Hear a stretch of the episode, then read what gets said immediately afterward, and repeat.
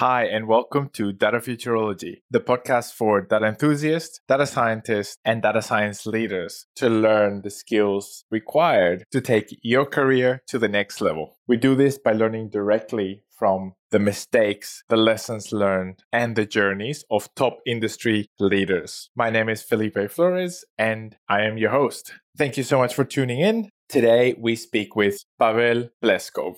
Pavel is a Russian data scientist who is currently number three on the Kaggle leaderboard. So, obviously, a Kaggle Grandmaster, of which there is about 140, 150 in the world at the moment. The top level, the highest level that can be achieved in Kaggle and out of those, Pavel is number three. So obviously a wealth of knowledge. Besides that, he's started companies in the past and has worked in many, many different industries before being a data scientist and tells us about that journey and how he became a data scientist and how he became a grandmaster in Kaggle and also um, tells us a bit about his what makes him obviously a lot of people ask him how they can be successful at Kaggle and he definitely has some insights into how he works and what you should seek what you should seek to replicate. It's a really interesting discussion. I really enjoyed it. I hope you do too.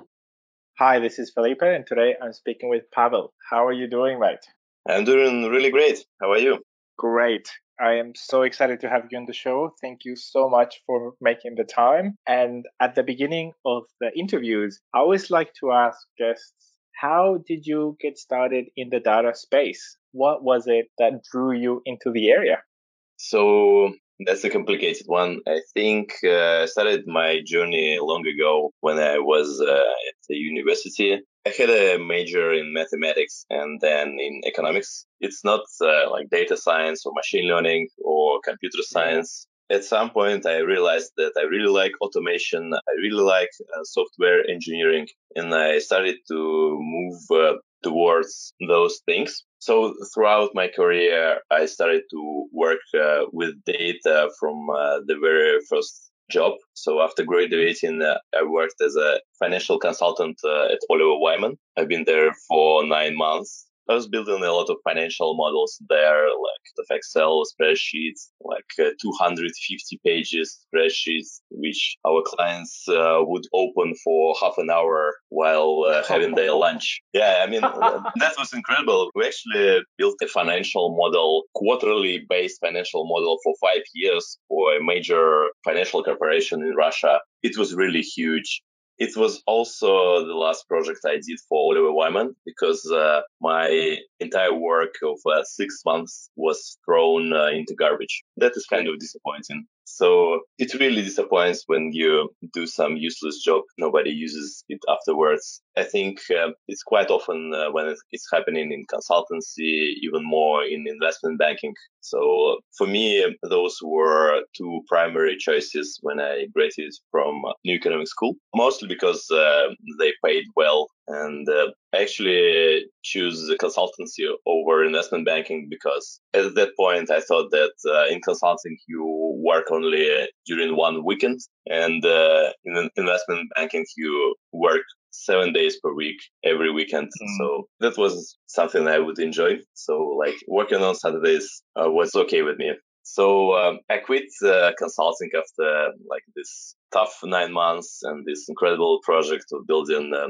giant financial models. And then I started to pursue my dream, which is uh, algorithmic trading. Mm. So as I already mentioned, I really like like the notion of automation and building some uh, autonomous algorithms. And uh, what is the better way to apply those skills rather than uh, go in and make some money with algorithms. So uh, at some point in life, I discovered that there are trading firms and then people can make a lot of money there. And I thought that my skills were perfectly suited for this industry. So I dived straight into it. I went to one internship, uh, summer internship uh, in Moscow and uh, with a well-known Russian trading firm, but I don't think it's uh, really famous outside of Russia at that time I had a choice between going to a very famous government investment bank in Russia and then become a financial analyst and uh, continue building some financial models or try to go to a really little paid uh, summer internship in trading, high frequency trading. And um, I chose, I chose the second option because uh, I was trying to pursue my dream. And uh, it went really well. I got the job after the summer and uh, I've been a quantitative researcher there for two years. I've been developing some trading strategies, options and futures and, uh, and other strategies. I've learned a lot and uh, I've been working with uh, data a lot. It was the first moment uh, in my career with, when I really started to do some software engineering. So I started with uh, C sharp. I think uh, uh-huh it was really easy to learn this language. I had some experience back at the university, but um, I think um, some of um, this knowledge was forgotten at that point. So I almost started from scratch. Like the biggest uh, motivation for me was um, to do some math problems at a project Euler. There's a like a web page with uh, 600 math and uh, computer science problems. It's like small brain teasers it all started with some very basic, very simple problems. The level of complexity increases as you go through. So I tried to crack all those problems with this new language, C sharp, I discovered. I think it went pretty well. And then after two years at this uh, high frequency trading firm, my girlfriend at that moment, she was trying to enter a master's degree in London. It was pure lifetime dream. And I started to look for quantitative researcher positions in London as well. It didn't uh, went well, but I found a position, uh, I think it was uh, Malta Island it wasn't uh, something which were like in line with the plans of my girlfriend. It still sounded very exciting, like uh, an island and uh, doing quantitative research there. So I was really excited. I passed a couple of stages, interview stages, and then uh, I talked to my boss. And uh, it turned out that the company I was applying for, it was a long-term rival of the company I was working for. The next day, I actually got fired. oh, what? Yeah, yeah. I mean, it was like not the next day. It was over the new year. I came from the holidays, and uh, I quickly discovered that I have no no access to my computer and so on. And the company was okay when I was looking for a job in in London because uh, they weren't uh, at this market at that time. Mm. But uh, they were totally not okay when I applied for their competitor, like former competitor. But I didn't know that. So I, I was uh, a bit disappointed because uh, I couldn't find any job as a quantitative researcher in London. But mm. like within two weeks, two software engineers from um, the company, like the former company I worked for, they contacted me. They quit, I think, maybe a month or two ago before me, and they asked if I want to join their new trading firm and uh, be a head of uh, research team. And I quickly agreed because uh, I think after doing this job for two years I was capable of doing it on my own, and uh, I was thinking about it a lot because uh, there is always like some quantitative researchers and uh, there are partners who owns the business. It's completely different in terms of compensation and uh, in terms of responsibility. Mostly in terms of big picture you see while doing this business. When you're a quantitative researcher you work on several strategies like a couple of them but uh, when you own the business you see the entire picture what's going on what's going on with the competitors with infrastructure with all the strategies so um, it was really uh, exciting. I joined this company. I became a third partner. Interesting thing was that we've been working remotely. It was six years ago, five or six years ago, when I started to work remotely, and I still do. I still enjoy it. And uh, when you start to work remotely in Russia, uh, which everybody knows is famous for like cold winters, the mm. first thing that comes to your mind is get the hell out of there that was uh, exactly uh, what I've done. So uh, I started to Google some countries where I can spend uh, like half a year without like uh, having troubles with uh, issuing visas, and uh, it should be a relatively cheap country and safe with good uh, internet connection. So a lot of criteria.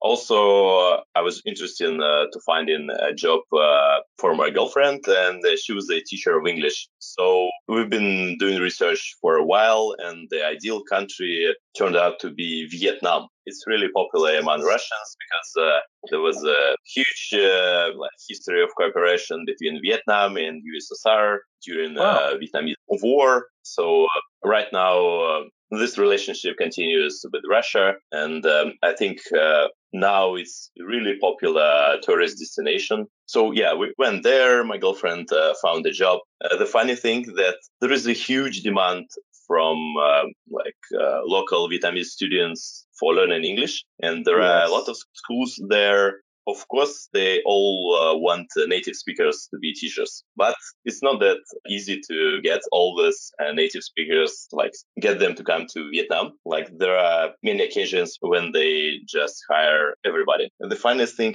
I knew that they wouldn't hire an Asian person, even if he's been living huh. in New York through his entire because they wow. just cannot believe that the Asian person can be a native speaker. So it was a, a case when I think it was a Chinese guy. He was born in New York, been living there for his entire life. He's definitely a native speaker, but uh, he wasn't hired because uh, of uh, like of his nationality, and he just doesn't look like a, a native speaker. My girlfriend, uh, she was hired even though she had a totally Russian last name, but um, oh. I think her accent uh, was really great. She got a British accent. She went uh, to United Kingdom for several years to learn English. So yeah, she got the job.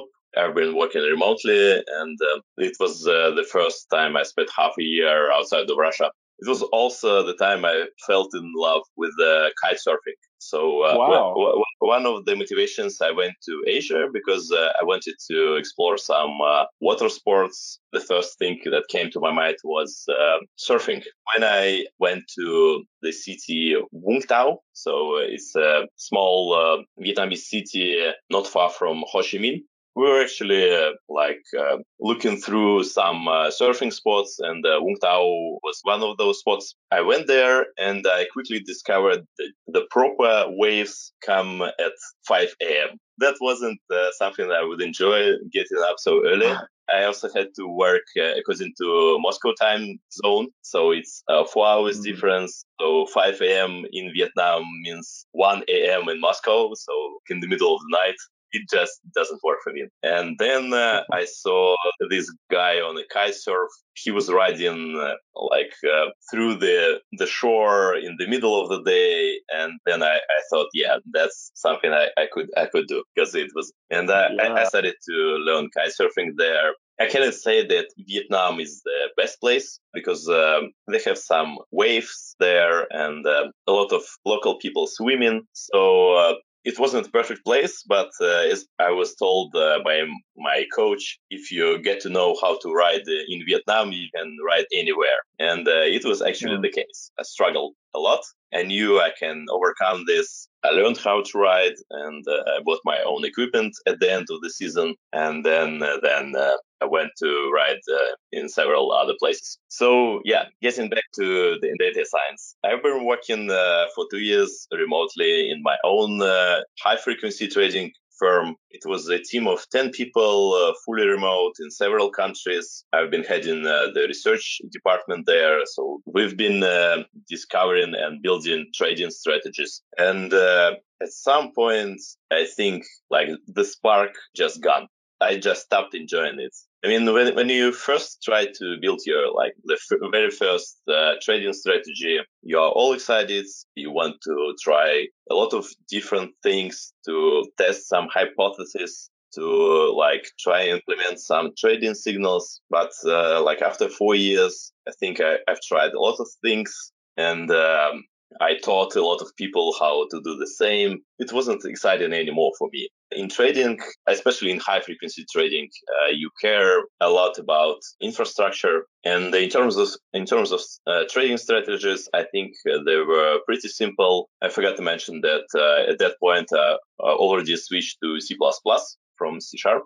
Mm-hmm. So I was implementing my mm-hmm. strategies this language because yeah, it's low latency and so on. It's a golden standard for high frequency trading. Most of the programs were a bunch of if statements. So it wasn't uh, like very smart because I mean it should be fast and uh, you can't implement like XGBoost there because uh, it takes too much time. Hmm. And I'm not talking about neural nets and so on. It was more like uh, decision trees based on some heuristics which you come up with uh, like using a backtesting environment.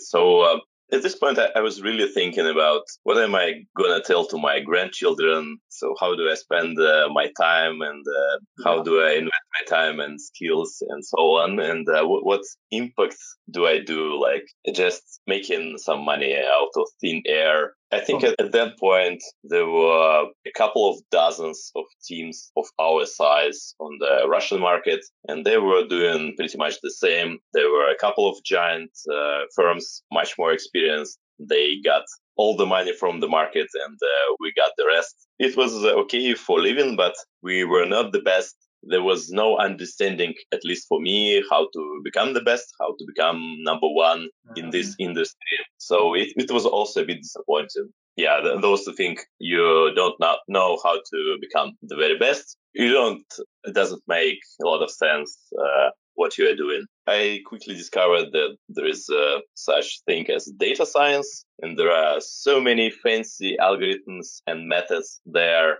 there were some articles about um, applying data science techniques to medicine, for example, like detecting cancer by using images. I just uh, like felt in love with this idea that you can use almost the same uh, methods you use uh, when you predict uh, like future time series, maybe mm-hmm. slightly different, but apply them to a variety of industries, and uh, they actually can be useful.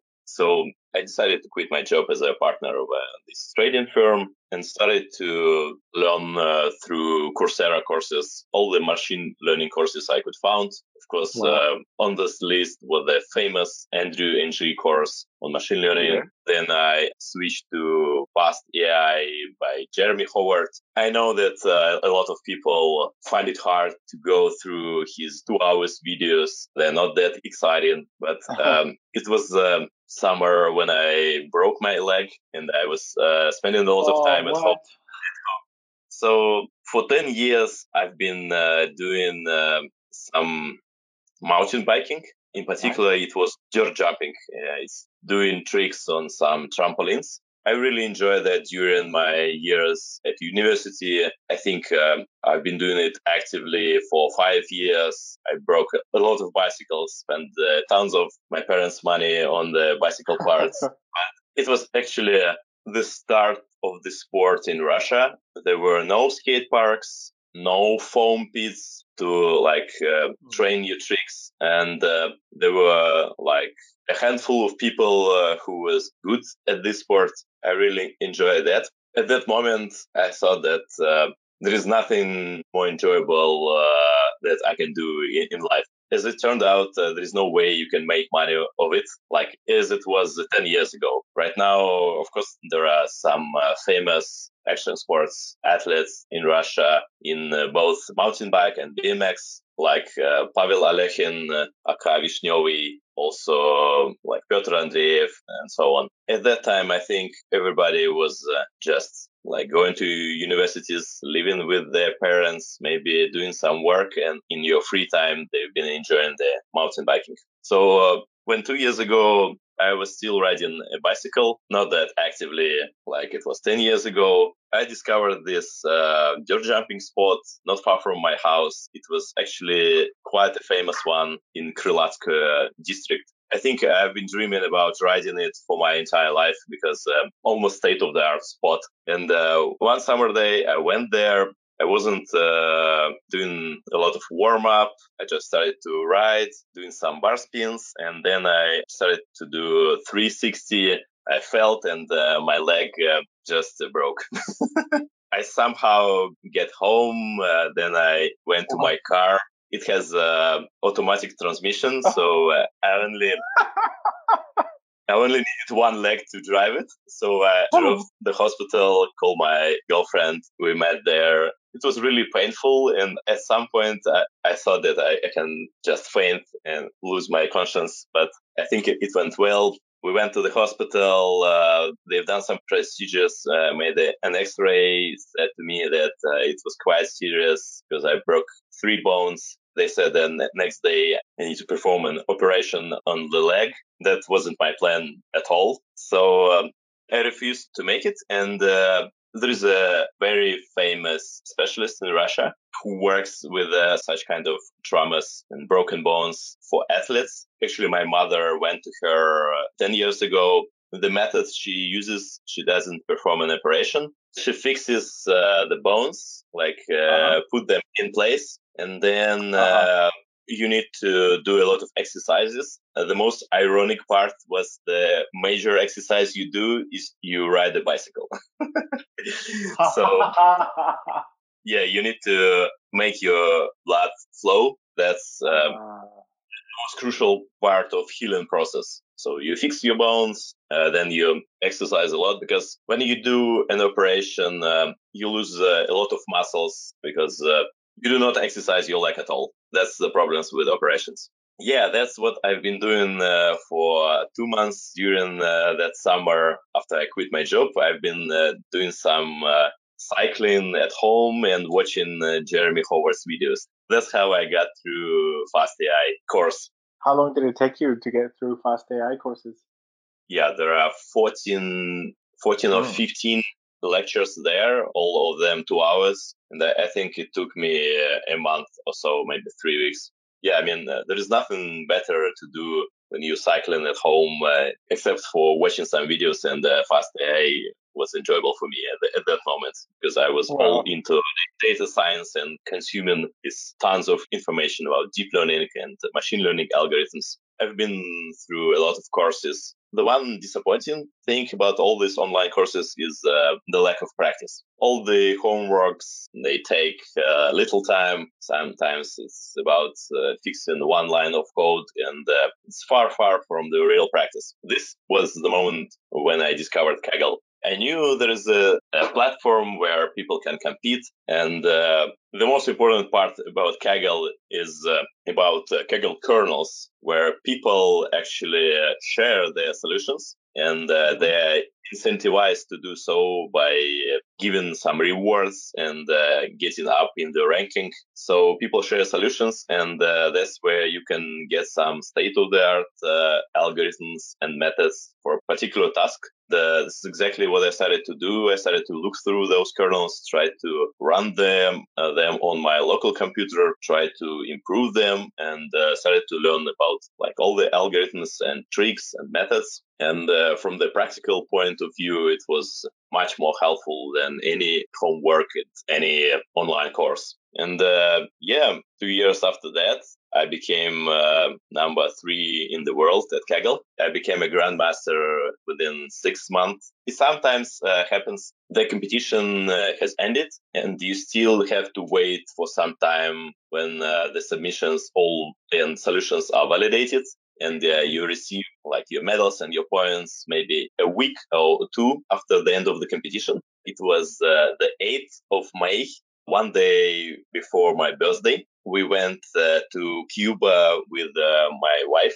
I discovered the news, yeah, that I was granted the title of Grandmaster. So it was incredible. That was uh, the best present I, I could uh, ever imagined wow. to receive. I think uh, the biggest part of success was that I didn't have a job at that time. So I was spending full time on Kaggle for one and a half years. In the other was definitely my passion towards competing and towards acquiring new knowledge and new skills. So those were two major parts of success. And uh, I was really glad that I found uh, my passion, that I, I found something that I could do every evening I could oh. wake up 5 a.m. on Saturday and uh, starting doing some Kaggle competitions. I couldn't believe that uh, this is possible to find uh, find such a passion in something in life. That's I think how I got uh, into data science. a bit that's, long, that's but amazing. It's what? It's great. it's great. And I obviously I definitely want to go back and ask you um, so many more questions. And then you've been working as a data scientist recently as well. Is that right? Yeah, yeah. There's a quite a story behind that as well. I, yeah. I have a lot of stories. it's great. It's great. So um, one year after I started Kaggle, I became a grandmaster. I was, uh, I think, among already among one top 100. I came back to Russia after spending uh, some more time outside during the winter. So last year, uh, my wife and I we went to United States. We went to Burning Man. Uh, it was the place where I actually proposed to my wife. So I proposed to my wife, and then we went to Mexico to do some kite surfing and uh, kaggle. We've been living on Cozumel Island for four months. It was really incredible. Wow. It's a Caribbean uh, island. Like all major breakthroughs uh, were done there in Kaggle were done there. So I came back to Russia, and uh, at this point uh, I was uh, like quite famous in uh, local data science community, ODS.ai community, very famous, I think. Yeah, of course, uh, people started to offer me some job opportunities. I was uh, like a bit picky about that then uh, I got contacted uh, by some guys which graduated uh, from uh, New Economic School, which I finished as well. And they started machine, like a data science consultancy firm and wanted me to join their team. So I joined them as chief data scientist. This was really funny because I had like no experience in working in data science, only one year of Kaggle, and then I became a chief data scientist from the beginning. We've been working in a small team of um, some software engineers and uh, mathematicians, tried to do some projects. It was summertime. I've been uh, commuting to work by motorcycle every day. The office was in a very fancy district, which is called Moscow City. It's a business district with a lot of skyscrapers, a lot of investment banks there, consultancy, and so on. I have no idea how we could uh, get this office there, but still we got it. Uh, it was a small room divided into two parts. There were uh, more than 10 people there. Not the ideal place to work, especially when uh, after working uh, remotely for four years, so we did a couple of projects. It was getting colder. I stopped uh, using motorcycle as a commute source. Then I decided that uh, I want to go back to remote work. That was the end of my career as a chief data scientist in consultancy.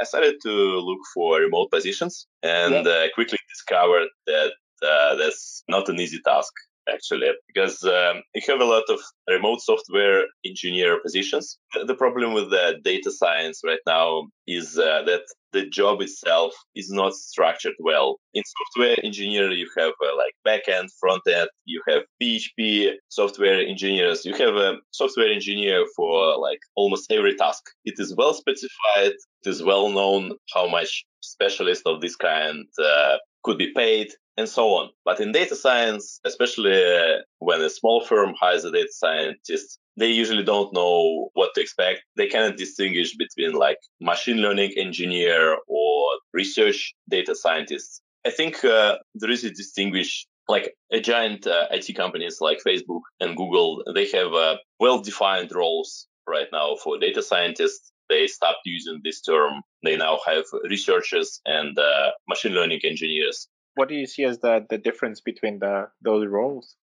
So, machine learning engineer for me is really close to software engineer. It's a person uh, who can uh, program well and uh, knows uh, like uh, some machine learning algorithms and can implement them. And the researcher data scientist, it's more about academia, about going through recent papers, building prototypes quickly, and maybe discovering new algorithms there might be something uh, in between, which is called uh, applied uh, data scientist, mm-hmm. someone uh, who maybe will not be able to invent a new convolutional neural network architecture or invent a new loss, but he can um, easily understand uh, what is uh, the state of the art uh, algorithms right now and uh, can easily implement them. So it's somewhere in between.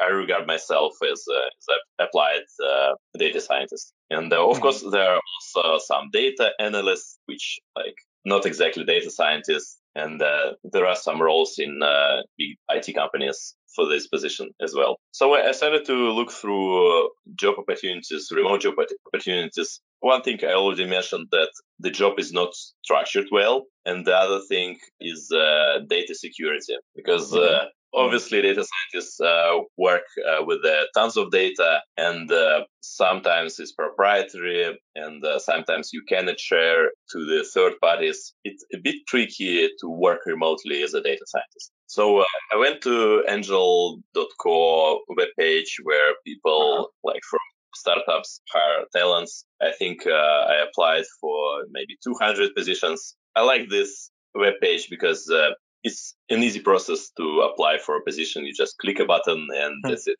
No resumes, no covering letters. It's really like automatic process when you apply for a position. I think uh, the conversion was uh, quite low. I think I had uh, from three to five calls with the actual people from those 200 applications. I ended up working uh, for an NLP startup uh, called Point API they do auto completion, uh, and the, the, product is called uh, Scribe. They gave me a, a test task, uh, actually a research task, which I really enjoyed. Uh, I, I, spent, uh, I think, half a Saturday doing this, and uh, it was like open-ended question, no definitive answer. So I could apply any research skills I, I want I think uh, guys were really impressed with my skills and they hired me. It's a United States based startup. They have some people working remotely from Poland as well, some software engineers. So yeah, I've been working there for half a year. I'm uh, the only data scientist there. So uh, a lot of freedom, I would say, a lot of opportunities. I think uh, every week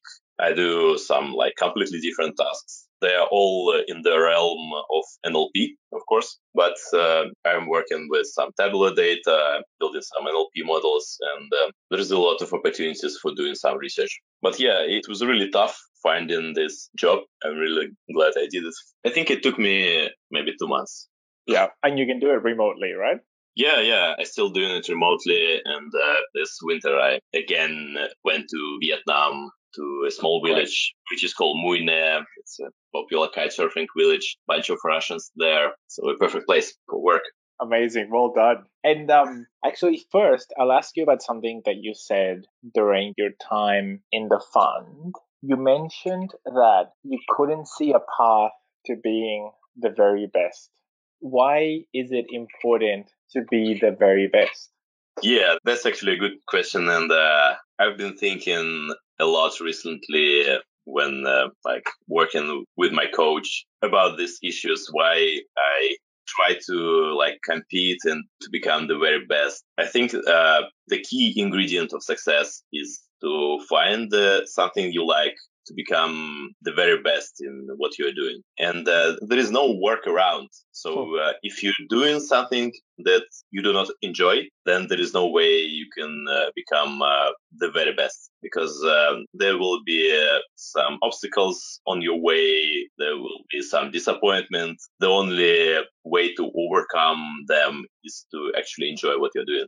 The other way around, if you found something you enjoy, the understanding of how to say it. So the, sign of you enjoying this thing would be that you do it all the time. If you found something really enjoyable, you would spend uh, as much time as you can. If you spend uh, a lot of time on something, you are getting better. And uh, then it's a self-fulfilling process. You're getting better. You enjoy it more. As you enjoy it more, you do it more and you are getting even more, even more better you understand what I am talking. So yeah. for me, it's that's a natural way when you found your destination, uh, found a thing in your life. I know that it really takes a lot of time to find find your passion in life. Sometimes people spend uh, too much time on things they do not enjoy, but uh, things that can bring some money, maybe bring some status. They experience this social pressure. They don't want to become what they want, what they enjoy. They want uh, to become like somebody who are accepted uh, in, in the society, pursue some careers which are prestigious, maybe uh, becoming a director or a lawyer or a doctor, maybe some well-paid jobs, but uh, they actually do not enjoy them. And uh, getting back to the original question, for me, there is no choice of not uh, getting the, the very best. If I understand that I cannot be the very best, then uh, it means that this is something is going wrong. I do not do what I enjoy. That is amazing. Yeah, that's great. And in your studies, when you were doing mathematics and economics, did you come across machine learning back then at all? Actually, I did not. So in mathematics, we did some computer science, we did some optimization and automation. I really enjoyed that, but I had so limited understanding of what the software engineering is. And uh, I had that feeling that if you get this job, like for example in, in Russia, then uh, you're going to be a tool in somebody's business and you could easily be replaced with uh, somebody else. And uh, there is no room for growth. At that point, I really didn't think uh, about pursuing this career path, even though in my heart I understood that uh, this is something I really enjoy because of creativity, because you're building something and uh, there is uh, no limitations, almost no limitations for what you can build, and it's done by your hands. In uh, New Economic School, while doing uh, masters in economics, we've been working uh, with data analysis a lot, with econometrics. It's a bit different from machine learning it was actually quite complicated. So I, I couldn't say that I enjoyed it very much. Econometrics is uh, all about, like, especially in economics, is all about making sense of some regression coefficients. So in machine learning, the only thing you care about is uh, like the quality of your prediction. And uh, in econometrics, uh, you care a lot about uh, the model itself, how it explains the world. That wasn't something that I enjoyed very much. I knew that uh, data is everything. Like Andrew Ng now says, uh, AI is new electricity, and uh, I think uh, five years ago it, it, was quite obvious. So uh, I knew that I enjoyed working with data, getting some insights from it, because it is also a creative process. When you can come up with something nobody saw in the data, it is very satisfactory. And uh, I knew I like to automate things and to do some software engineering. So I think uh, data science was a perfect fit, blending those two things I enjoyed. That's incredible. And tell me, how was it when you first started getting into Kaggle? How was the initial part of it? How did you find it? How did you get started? What was the early days of your Kaggle journey like? Right now sometimes maybe even a lot of people uh, write to me and they say i have maybe two or three hours after work and i want to become successful at kaggle how do i start actually have no advice to them because uh-huh. uh, when i started I didn't ask any questions. I just uh, started to look at the kernels. At Kaggle, mm-hmm. started to try to enter any competition and try to improve my score on the leaderboard. It was uh, an advice I've heard from Jeremy Howard. Like every day, try to improve your result, even by a tiny bit, but try to improve, even by like, maybe tweaking some parameters, whatever. You need to improve every day, and that's what I've been doing, and uh, that's what's been driving me every morning. I woke up, I thought about all the competitions I could I could uh, make a progress today, but uh, I didn't ask anybody how should I spend my time. I just did it. I enjoyed the process. I think this is an advice I got from the Mark Manson uh, self-help book, which is oh, called yes. uh, The Subtle Art of Not Giving a Fuck it's quite famous. I think uh, you had a question on your list about uh, like the habits which helped you in the recent five years. And for yes. me, it was uh, reading a lot of books. I had a goal of reading uh, 50 books per year, a book uh, in a week. I never achieved this goal, but was quite close. I think I, wow. I read a lot, How close? a lot of at one year, I think it was around uh, 45. The next year, it was about 40. I mean, I mean it's quite a number of books I read. It, uh, a lot of them were about some business, some management, and a lot of, about some self-help books, maybe about happiness and uh, life satisfaction and work. The great, great advice from this book by Mark Manson was um, do not try to find something you enjoy. You're probably already doing it. So mm-hmm. if you're thinking, what should I do with my free time? Just uh, try to observe what you're already doing if somebody asks me I have two, three, three hours after work, and uh, how should I start uh, doing Kaggle? So if you don't do Kaggle, that probably that's not the way you should pursue. That's really important uh, piece of advice. If you're really enjoying something, you probably already spending some time on that. It doesn't matter what you spend time on. People just tend to spend time on what they enjoy. And uh, for me, it was Kaggle. Every time I wake up in the morning, since I, I had no job, every morning I was making a choice. What do I want to do today? Every day the answer was Kaggle.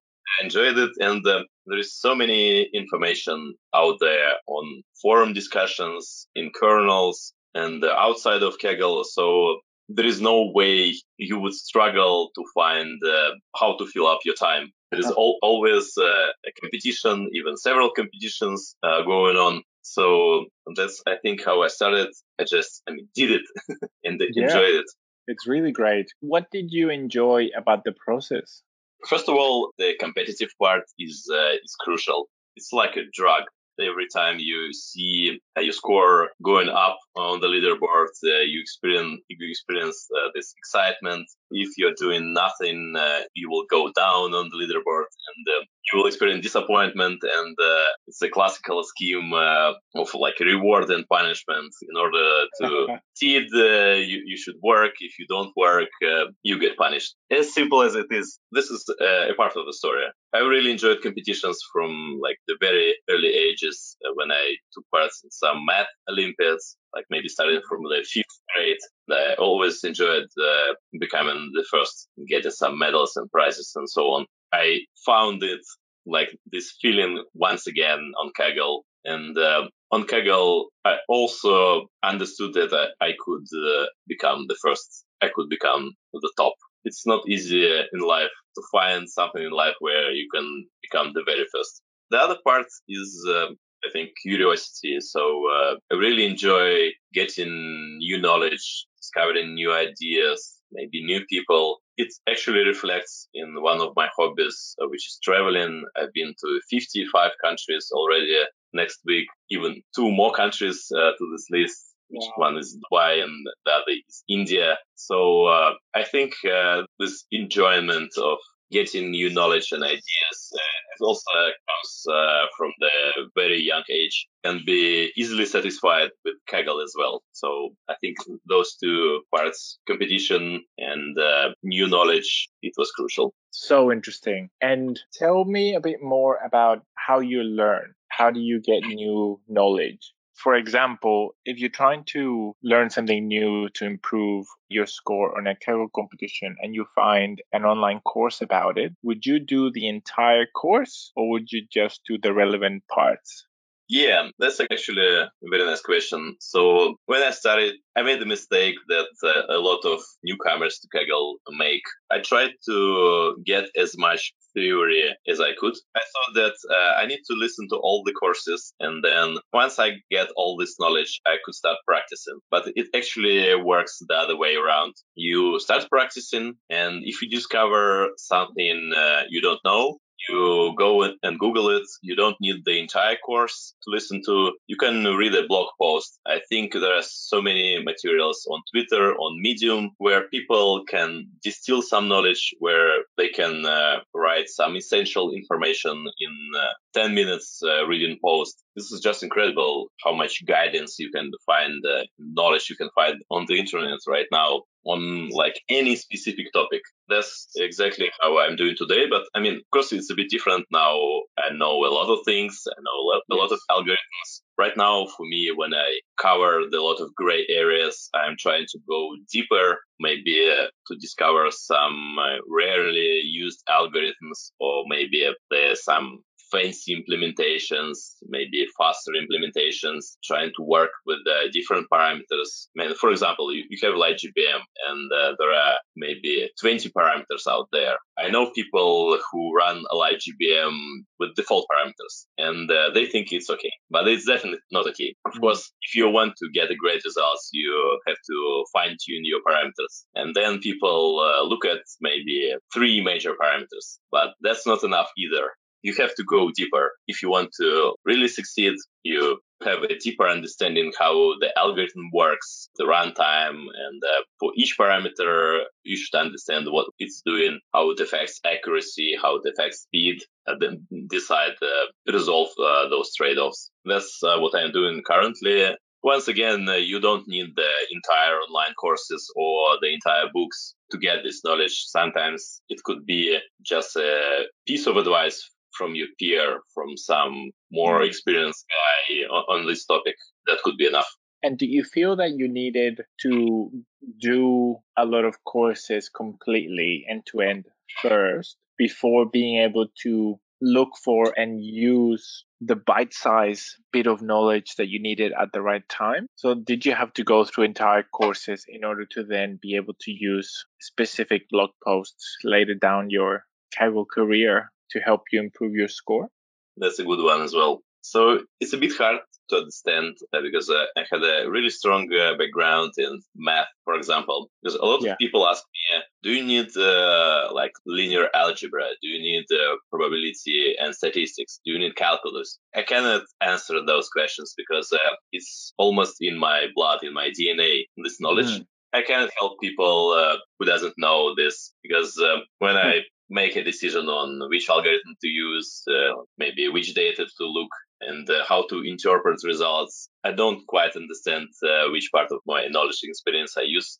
So I think it was still helpful to go through some courses, especially uh, some well taught, maybe some high level courses where the knowledge is well structured. So you might want to see the big picture first. You might want to know that there are linear algorithms. There are some decision tree boosters, the neural nets, some nearest neighbors algorithms, and so on. There are also supervised and unsupervised learning and so on. So without uh, seeing this big picture, it's hard to go deeper. But the problem with that was you don't understand how prioritize this knowledge. So, for mm-hmm. example, uh, you read a book, 300 pages book, and there are a lot of algorithms out there and nobody tells you which one is the best.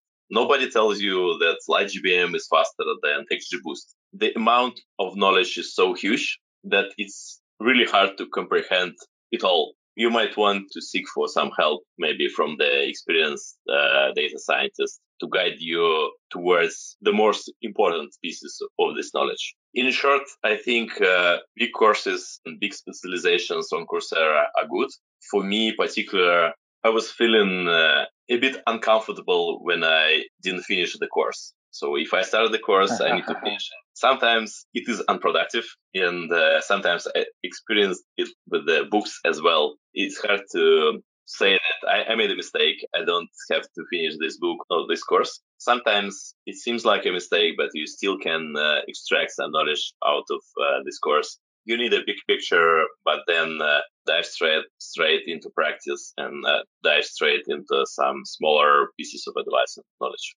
So interesting. And tell me, since your original love was automation, what is the role that automation has played in your Kaggle career and Kaggle success? So for me, the whole journey on Kaggle was about improving my skills as a software engineer, as a data scientist. Not many people realize the main goal of Kaggle is in building pipelines. You have a very limited uh, number of tasks, like classification task for images, for example, or like object detection, or in any like tasks NLP you actually can build a pipeline using uh, all popular algorithms it should be flexible enough to tackle different tasks at different competitions and it also should be powerful enough to do well. And uh, this is actually the ultimate goal. If you want to spend less and less time on kaggle you will end up with uh, having those pipelines. I know that a lot of grandmasters have uh, some strength in um, building pipelines for different tasks. Sometimes it could be stacking, sometimes it could be classification task, and so on. This is exactly where automation comes to play because when you start uh, your very first competition, you probably get your code from a public kernel, you somehow improved it, but when you try to reuse it, it falls apart. You have to rewrite a lot of code. but then you build some modules which more universal and can be reused. This is exactly what automation about. And the ultimate goal is to have like two scripts. One is called fit and the other is called predict. I think uh, this topic uh, was really well covered by famous Russian grandmaster Pavel Ostyakov uh, during uh, his workshop on Kaggle Days Paris. So he, he actually shared his pipeline for image classification, which he mastered, and uh, he won, uh, I think, several gold medals with this pipeline. He explained how this pipeline evolved. This is the ultimate goal, and uh, for achieving this goal, you have to be good at software engineering as well as machine learning. You need to understand algorithms. You need to program well. Very interesting. And the competitions that you've done in Kaggle, how do you approach a new competition? You're starting a new one. What are some of the steps that you go through?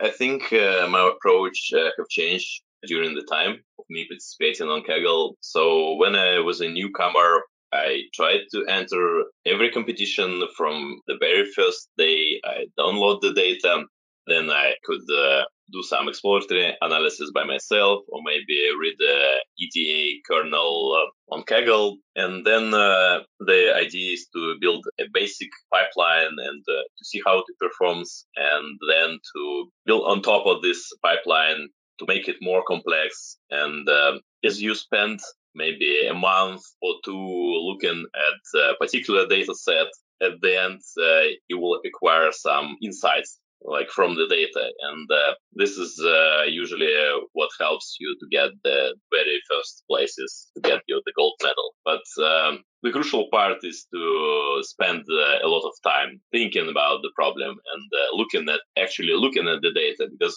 everybody can do like fit predict with uh, some basic sklearn models. Mm. but that's not the way people win competitions. To build a proper cross validation in order to do that you need to understand the data. If it's a time series uh, then uh, there is going to be a different cross validation from just tabular data and so on and so forth. And now, uh, as I became number three, uh, I don't have uh, that much time to spend. I usually try to join uh, some top teams from ODS.ai community and uh, to try and help them at the the very last uh, stage of the competition during the last week when people try to stack their solutions. And uh, I'm really surprised that I quite often see top performing teams on Kaggle maybe in the gold zone and uh, I can actually help them, them with some basic tips. Like let's use uh, LightGBM instead of neural nets. And people like, wow, we, we could use that. That's such a powerful tool. and uh, maybe some tips on, on the rules of Kaggle because it's clear that competitions on Kaggle and the real world data science, uh, those are two completely different things. There were numerous examples when uh, people from business, from academia, they couldn't win competitions because they didn't know like some peculiarities about the rules, test split, and so on. And um, when you spend two years on Kaggle, you know a lot of this stuff, uh, which newcomers don't. And um, yeah, you, they can leverage your experience. You can leverage their work as well. That's fantastic. I actually just realized that time. We're basically out of time, so I do I do yeah. want to be respectful of your time. Pavel, this has been amazing. This has been really, really, really amazing. Obviously, because I totally lost track of time. So I only have one last question for you, and that is is a takeaway that you would like to leave the audience with, a piece of advice or something to help them through their data science journey?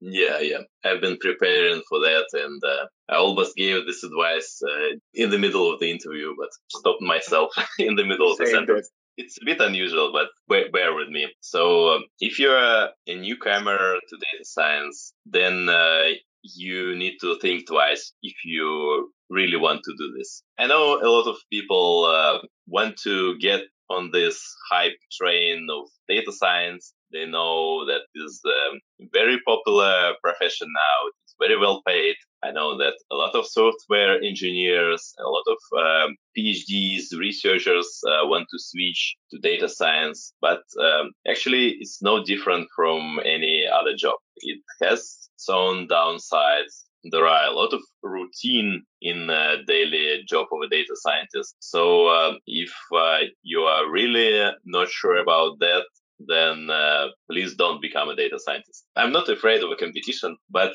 for me, the most decisive thing that should be on your mind is um, whether you enjoy the process or not. So I got lucky and uh, I enjoyed data science more than any activity out there. If you don't, then uh, please don't force yourself on enjoying this. At the end, uh, you will probably feel miserable. You will probably feel that you're not in the right place and uh, you at the end will be forced to switch career once again. From my experience, it is a very painful process. It's better to find things you enjoy as early as possible and pursue them. That's my takeaway. That is fantastic. And that is an amazing, amazing note to end on. Pavel, thank you so much for your time. Thank you so much for sharing all your journey, your knowledge, your wisdom. It's been absolutely phenomenal. Thanks so much. It's been a pleasure. Thank you so much. Thank you. Datasource Services is Australia's leading executive search and recruitment provider to the data and analytics industry. Datasource is chosen by many of Australia's most successful and innovative analytics teams, working closely to understand customer needs and deliver the top performing candidates in the Australian market. From executives and directors through to project managers, BAs, and technical specialists, our deep networks allow us to source the highest calibre of candidate. Our consultative and personalised approach to the recruitment process ensures the highest level of service and care across both contracting and permanent roles. Whether you're looking to hire or searching for your next career move, please contact will at datasourceservices.com.au for more information. Exciting news, listeners. University of New South Wales has launched a new Master of Data Science and it's 100% online. They have designed this program to deliver the skills that are in the highest demand and most difficult to find. It covers the advanced stats, programming, machine learning, and strategy areas you need to be able to call yourself a true data scientist. To find out more, visit studyonline.unsw.edu.au that brings this episode to conclusion. Thank you so much for listening. Please find us on datafuturology.com or on Facebook, Twitter, LinkedIn, or Instagram as Data Futurology. Also, go to datafuturology.com forward slash podcast to find the show notes for this and any other episodes. If you like this episode, it would mean a lot to us if you could leave us a review wherever you listen to our podcast. I hope you enjoyed this episode and that it was helpful and valuable for you. Thanks again, and see you next time.